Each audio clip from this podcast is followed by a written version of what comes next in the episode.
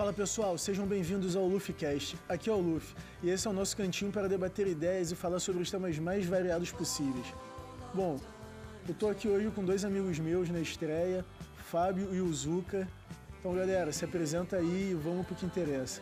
Fala pessoal, tudo bem? Sou o Fábio, é, ex-baterista da Pipe, amigo desse Zé Mané aí do Luffy, dono do canal, e do Gabriel também. E tu, Gabriel? Fala, Fábio, tranquilão? Fala, Luffy, tudo certinho, meu brother? Pô, uma satisfação tá aqui, vamos ver se a gente faz esse primeiro programa aí já boladão pra galera sentir o clima, como é que é o negócio. Bom, para começar, vamos lá. Dia 18 de 6 de 2020, Queiroz foi preso em Atibaia no sítio do advogado da família Bolsonaro. Queiroz teve a prisão preventiva decretada baseada no artigo 312 do Código Penal. Vamos ao que interessa nessa situação toda. Por que, que o Queiroz estava na casa do advogado da família Bolsonaro? O que, que vocês acham? Vamos ao óbvio. É, primeiro para mim, assim, eu, caso se confirme, né, que de fato isso tudo aconteceu, e eu digo isso meramente por medo de processos legais, né, Luke? É, porque a gente sabe que o cara já tá aí, né, cara? Por que, que ele não tem um apelido, né? Será que ele, o Queiroz é chamado de laranja? ou de alguma coisa assim pelo pessoal? Bom, o Queiroz eu não sei, tá ligado? Mas o, o advogado lá é o anjo, né? É, então, por isso. Laranjinha, assim, se ele tivesse vários apelidos, né? Laranjinha, o Bolsonaro é o Acerola, já flui pra galera. Entendeu? Pô, a criatividade do brasileiro é fazer isso, cara. Eu não, eu não aceito que ele seja preso e condenado sem ganhar um apelido antes. Enfim, só a minha opinião. Mas continua o tema sério aí. O mais bizarro disso, dessa, dessa história toda, os advogados, o advogado do Queiroz não se manifestou, o advogado do Flávio Bolsonaro não se manifestou, correto? Mas teve uma pessoa que se manifestou. Foi o Bolsonaro. O Bolsonaro, numa live, ele, ele disse que o Queiroz estava lá na casa do, do anjo, né, do advogado, porque era perto do hospital que ele estava fazendo os exames, que ele ia se tratar. Sendo que o hospital em que ele se tratou do câncer fica a 80 quilômetros de Atibaia. Então não, faz sentido nenhum essa explicação dele. Mano. Como é que vocês veem isso? Esse desespero do presidente da República tá se metendo para resolver proble problema do filho. Ah, porque ele tá devendo, né? Cara, pode entrar numa conversa infinita sobre isso. A minha questão é dizer o seguinte: como é que pode a gente ter esse nível de prova, de verdade mesmo, falando com peso jurídico nenhum, porque nenhum de nós é nada de, né, de direito, mas como é que pode ter tanta prova de uma pessoa e mesmo assim as coisas continuarem assim, cara? Em alegações, entendeu? O que, que falta? O que, que falta para terminar isso? Não, é absurdo. Agora que a gente vai ter tudo, né, mano? Porque, pô, ele não foi nenhuma vez depor. Ele foi chamado quatro vezes para depor, nenhuma vez ele foi dizendo que tava com problema de saúde. Eu vi aqui, mano, a, a única vez que ele veio a público, né, falar alguma coisa, foi lá no SBT. Mano, vocês têm que ver o que ele disse. Ele começa, né, falando, poxa, eu quero me manifestar, eu quero dar a minha parte, né, eu quero falar o que, que tá acontecendo. Aí ele diz que não pode problemas de saúde. Aí um dos problemas de saúde que ele cita evacuando o sangue. Ele fala isso, mano, em cadeia nacional. Quem tá evacuando sangue agora é o Flávio Bolsonaro. Processado. Eu tô evacuando sangue. Ele fala, pô, eu tava. Ele fala que ele tava com problema de tosse que já não era mais suportável ele ficar num carro com as outras pessoas. Ele que trouxe corona pro Brasil. É. Vocês viram que saiu lá da ligação que ele fez? Ele teve direito a uma ligação, ele ligou pra filha dele, falou, ó, fui preso, tô na casa, avisa pra mãe e avisa o pessoal. Quem é o... Cara, já foi, já foi provado que ele continua articulando as milícias. É, milícias não, rachadinhas, né? Não, não então, tem prova o, disso. O problema dele não é, é só a rachadinha no momento. O problema dele não é só a rachadinha, não é só por isso que ele está sendo chamado para depor. Ele também está tá respondendo por, por ameaça e obstrução da justiça. Então tu vê que, tipo, o buraco é mais embaixo, né? É, ele tem ligação com os caras lá, mano. Ele não era. Ele era. Ele também tem um assassinato do cara. Tem um assassinato, tem um caso dele, mano. Que ele matou um maluco que trabalha, não sei se era de energia, de água. Ele e o Adriano eles estavam sendo é, investigados por um homicídio de um técnico da empresa que for, entendeu? O negócio tá mais de cinco anos já esse processo. Não é tão simples assim, não é só rachadinha e etc. Até porque na rachadinha também tá a filha dele, né? Que, que era assessora do Bolsonaro em Brasília, mas era personal trainer no Rio de Janeiro. Não, e a mulher? A mulher, a mulher dele que nunca tirou o, o crachá, que é obrigatório pra entrada. Isso é um absurdo, mano. A mulher nunca foi pegar o crachá pra ela entrar no lugar que ela trabalha. Isso só demonstra que ela nunca vai para lá. É, eu acho que assim, independente, independente do que eles fecharem com isso, e a gente já sabe o caminho, já imagina pelo menos o que vai acontecer, minha pergunta é, por que, que esses cargos ganham tanto, cara? Isso é descolado da realidade do Brasil, você entendeu? Não tem... Assim, o cara tá fazendo rachadinha que um deputado qualquer do Rio de Janeiro tem 100, 200 mil de verba e o cara faz um mega esquema de voltar esse dinheiro para ele na própria agência e ninguém, sabe, é um escárnio assim, é um negócio que tu fala, cara, o cara nem disfarça, o cara se esconde na casa do advogado do outro, cara. Entendeu? Assim, ele não é nem inteligente, cara. Esse que é o brabo. A, a questão é como gente assim domina o país, cara. Os caras não são nada, os caras não têm estratégia, cara. Não é possível. É esfregar na nossa cara isso, cara. Mas isso aí foi uma tática, cara. Parece que tem um, uma parada aí na lei que diz que você não pode prender ninguém, você não pode prender ninguém dentro de um escritório de advogado. É tipo um ambiente neutro, tá ligado? Salvo as restrições, obviamente, em casos de crime. Não, então, a questão a questão não é essa, tá ligado? Eu acho que a questão é o seguinte, dentro de um escritório de, de advocacia, quando a polícia entra lá, a polícia não pode, tipo, revirar, sacou? A polícia não pode revirar tudo de cabeça para baixo. Entendeu? Pegar tipo, todos os papéis que tem lá, né? Exatamente, pegar todos os documentos, tudo e levar. Só que o que acontece? É, já está sendo provado, já é, aquilo ali não é um escritório, a, até pelo layout, né? Tu entra, é uma casa. E aquela placa tá lá há mais ou menos um ano. Um vizinho já deu uma entrevista e falou isso, e foi o que eu ouvi uma entrevista de uma delegada falando. Não parece ser um consultório de. Mas de um advogado. Um consultório não, é um escritório. Entende? Então eles vão levar tudo isso em consideração. Mas sabe o que é isso, cara? Mas sabe o que é isso? Você vê claramente, cara, é certeza da impunidade. O cara não tem justificativas porque nunca foi necessário ter justificativas. É, é, ele se sente no direito até de falar qualquer coisa, porque se nunca perguntaram, entendeu? Na cabeça dessa galera nunca foi viável ser questionado por fazer o que eles fazem, cara e tá tudo certo para eles, entendeu? É, é, você vê que esse ataque à mídia de dizer perseguição, e enfim, em geral, né, de, desse núcleo, é de que, tipo assim, como assim você está questionando essa minha prática? Entendeu? Como, como assim você está questionando que eu vou depositar dinheiro dentro da caixa, pagar a conta do colégio de filha e, e, e depositar dinheiro dentro do próprio caixa, cara? E tá tudo certo. Qual é a responsabilidade do banco disso, entendeu? Pô, pelo amor Não, de mano, Deus, é assim, cara. e essa é a tática dele, né, cara? Você vê que é a tática utilizada pelo próprio Bolsonaro na campanha, problemas de saúde para se eximir de ter que prestar contas ou aparecer, né, e demonstrar quem realmente é. Cara, vocês veem depois quem puder estiver ouvindo aí, tem lá no YouTube. Dá uma olhadinha, a entrevista é rápida, 20 minutos, 22 minutos de do Queiroz para uma repórter do da SBT. Você percebe, cara, assim, é, não estou falando de erro de português, não estou falando de coisas que são comuns a, pessoa, a acontecer, entendeu? Mas você percebe que é um cara que não tá nem aí, mano. Ele não sabe dizer o que, que ele fazia na campanha do Flávio, ele não sabe falar qual foi o hospital que ele fez a cirurgia, ele não sabe o nome do o sobrenome do médico que atendia ele.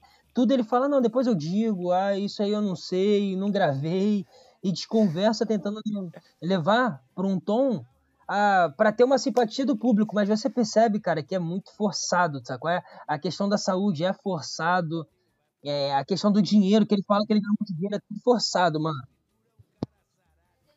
O que você vê, o que você vê é que não há planejamento público. Ele está ali com outras funções para fazer outras coisas, qualquer coisa, falar de filho, mulher, enfim, do que for, mas não tem planejamento público nenhum. O negócio não vai para frente, não tem planejamento. Você vê o seguinte: hoje você está vivendo num Brasil que está se gerindo sozinho e te faz questionar: será que é necessário essa quantidade de, de, de assessor, de parlamentar que esses caras têm? Porque eles não produzem nada e está rodando. Entendeu? Essa é a questão e está rodando. Não digo de vender um pedaço pro privado, não. Eu digo no sentido de simplesmente, cara, tá rodando. E esses caras não fazem nada. E não é só eles. Como assim o cara fala, ó, no áudio aí, o último que ele falou, precisar com a cúpula lá de cima, passa no gabinete e tal. Passa no gabinete, como assim? Quem é que tá entrando nesse gabinete? Que isso que tá acontecendo aí? O cara tá fazendo mesa de bicho? Cara tá fazendo a mesa de bicho no meio do Senado? No, no que domina o, o teu país? Não, é absurdo. É absurdo. Ele, ele, tem uma hora que ele fala assim: dentro do gabinete do Flávio, proibido falar em dinheiro. A gente não falava em dinheiro. Pô, como é que não vai falar em dinheiro, sendo que os caras têm que falar de orçamento, por exemplo, para campanha, para realizar obra, para o que quer que seja? Como é que você não vai falar de dinheiro dentro de um, de um gabinete? É, dizendo, ah, não, mas muita gente é lá pedindo 10, 20 reais. Quem vai pedir 10, 20 reais no gabinete de um, de um político? Mano, é muito absurdo, assim, sabe? Eu acho que Ainda bem que conseguiram prender esse cara, mano. Ainda bem que prenderam ele logo. Não, ele, mas o legal, mano, é que ele fala, ele pelo menos deixou uma parada aí que eu achei interessante. Porra, os caras estão botando na gente a pica das galáxias, ninguém faz nada, tá ligado? É, ele, ele utiliza isso, eu, por que, que eu até lembrei disso? Pelo que o pelo que o Luffy falou. É, Luffy falou assim: ah, na ligação com a filha dele, ele fala, avisa eles. E na ligação que ele fala sobre o Pica das Galáxias, ele diz: pô, ninguém protege a gente, ninguém faz nada. Demonstrando uma falta de felicidade com o que ele estava vivendo, com a perseguição que ele estava vivendo, e meio que foi abandonado. Quem será que abandonou ele, tá ligado? Com certeza, a família Bolsonaro.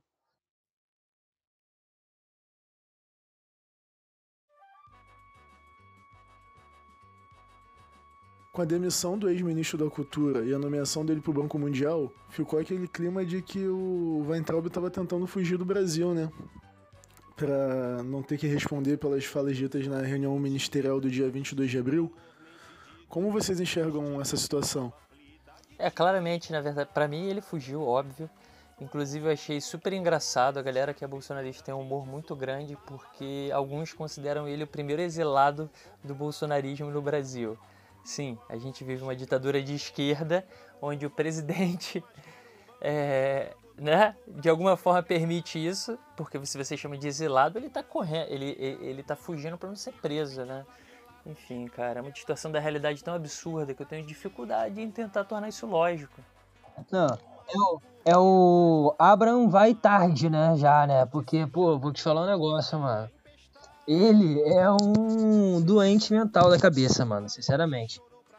Assim, esse cara, ele, da maioria dos twitters dele, se você for pegar aí, quase 50% eram de discursos de ódio, é, atacando alguém, atacando alguma pauta, não fez nada para o Ministério da Educação, então para mim é o vai tarde.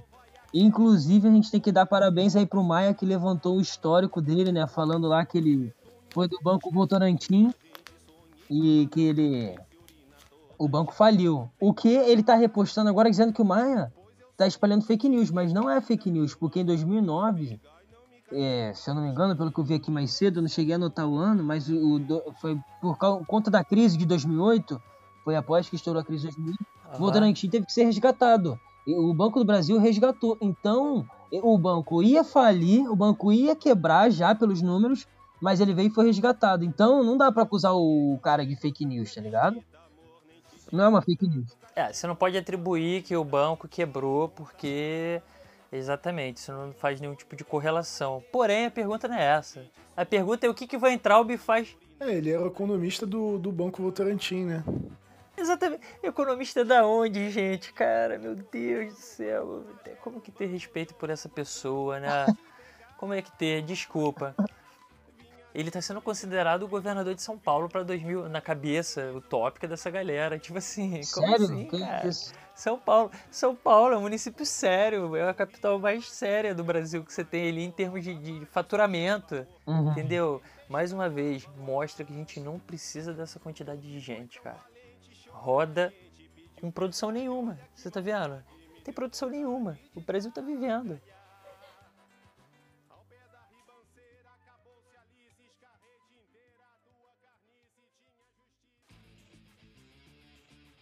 Futebol, os assuntos da semana, o que tem acontecido.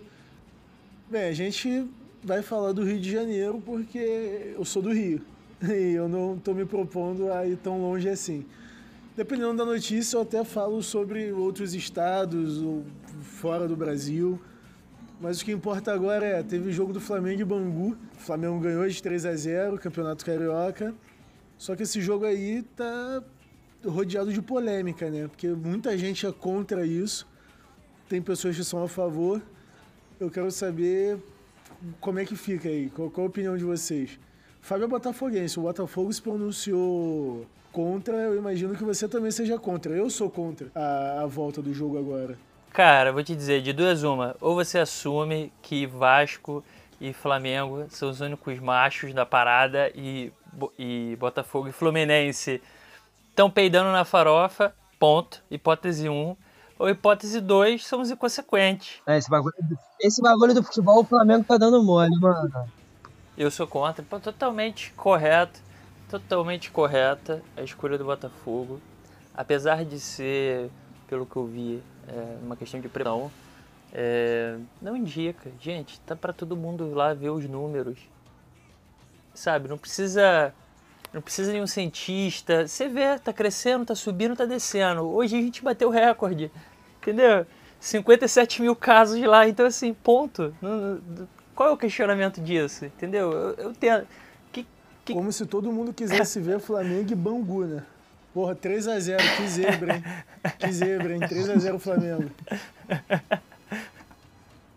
Eu sou contra. Eu acho que o Botafogo é o único time que poderia voltar aí com jogos. Até porque na torcida não vai ter ninguém. Não corre o risco de aglomeração. Então, assim, o Botafogo, nesse sentido, talvez ele esteja enganado. Ele poderia estar com outra posição. Mas eu concordo, mano, tá ligado? Tipo, eu acho. Deve estar tá rolando alguma. É, eu, eu vejo que o futebol carioca é o único que tá voltando assim nesse sentido, com tanta força, porque o Flamengo tá brigando com a Globo, mano. Eu acho que tem outro aspecto envolvido nisso aí, que é o que? O direito de imagem dos clubes. Não só. É, ah, a gente quer voltar agora dando esse coronavírus. Não é só coronavírus, meu irmão. Tem muita coisa aí por trás. Tem um dinheiro forte aí por trás que está fazendo com que essa briga esteja já acontecendo agora nesse momento aí, entendeu? Durante o jogo, é, morreu duas pessoas no hospital de campanha do Maracanã, do lado. É aquilo, né, cara? A gente precisa do futebol agora. Qual é a necessidade? Exatamente, gente. Qual é a relevância disso? qual é a relevância? Assim, eu entendo o aspecto psicológico. Tiozão tá em casa, tá fazendo nada, né? Como diz o, o Faustão lá. Tá lá sentado no sofá, todo dia trancado dentro de casa. Ele quer ver um jogo, ponto. Só que assim, qual é a relevância nesse momento, dado, dado a situação que tá, de voltar futebol? Sabe o que que tá faltando? Sabe o que que tá faltando pro brasileiro? Tá faltando a Globo pegar um domingo, 4 da tarde, reprisar o 7 a 1 para botar, o, pra botar a gente no lugar de novo. Pra, tipo assim, entender que não é isso. A gente não tem que ficar com esse pensamento de superioridade. É uma crise séria. É um absurdo, mano. As Olimpíadas foram adiadas. Eu tava vendo o COI, só o COI vai ter que é, botar aí 5 bilhões de reais. Em dólares dá 4 e pouco. Porque. Eu não sei. Não, o dólar não é 4 e pouco. Era 400 e pouco em dólar, 400 e poucos milhões. É o prejuízo que o COI vai ter por ter adiado as Olimpíadas. Pô, aí os caras não querem adiar o campeonato carioca. Ah, pra mim isso aí tem coisa. Tem mais coisa. Exatamente. Até que ponto vale o entretenimento, né? Porra. Porque se você for olhar, é só entretenimento. Isso aí. Não é o momento, né, cara? A onda ainda tá aquecendo, não tá diminuindo o número de casos, a gente já não tá avançado de poder voltar igual a Europa tá fazendo.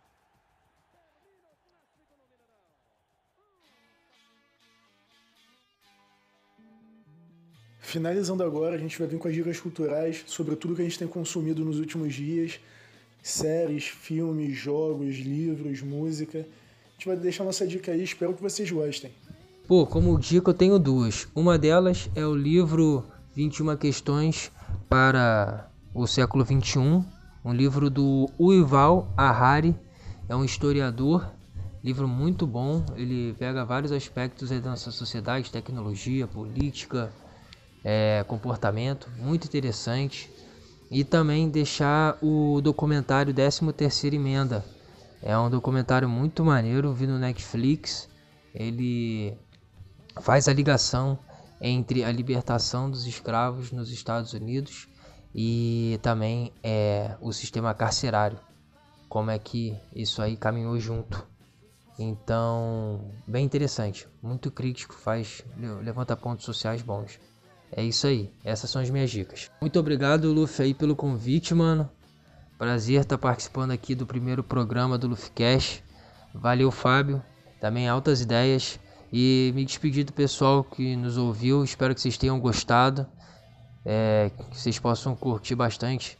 Se não gostou, faz um comentário aí. Entre em contato com a gente também se quiser no Instagram, arroba Gabriel Cavalcante 91. Se tiver alguma coisa a acrescentar, alguma dica aí pelo que ouviu, estamos aí. Bom, o que eu tenho para sugerir, é, a série que eu estou vendo no momento é This Is Us, que fala mais ou menos de um drama familiar com várias nuances, trata racismo, gordofobia, é kit completo, kit, kit esquerda completo. A série é boa, vale a pena ver. This Is Us. Bom, a minha dica de série vai ser a série Reality Z, que é uma série nova da Netflix, nacional, de zumbi. Também o, a quarta temporada que estreou do Feel for Family, que é um desenho muito maneiro. Também tem o The Midnight Gospel, que é um desenho também muito, muito interessante. Espero que vocês tenham gostado aí da, da minha dica. Sigam nas redes sociais, arroba Leal, arroba. E se vocês gostaram, compartilhe com o máximo de pessoas, isso vai ajudar muito a gente. Valeu, pessoal, um abraço.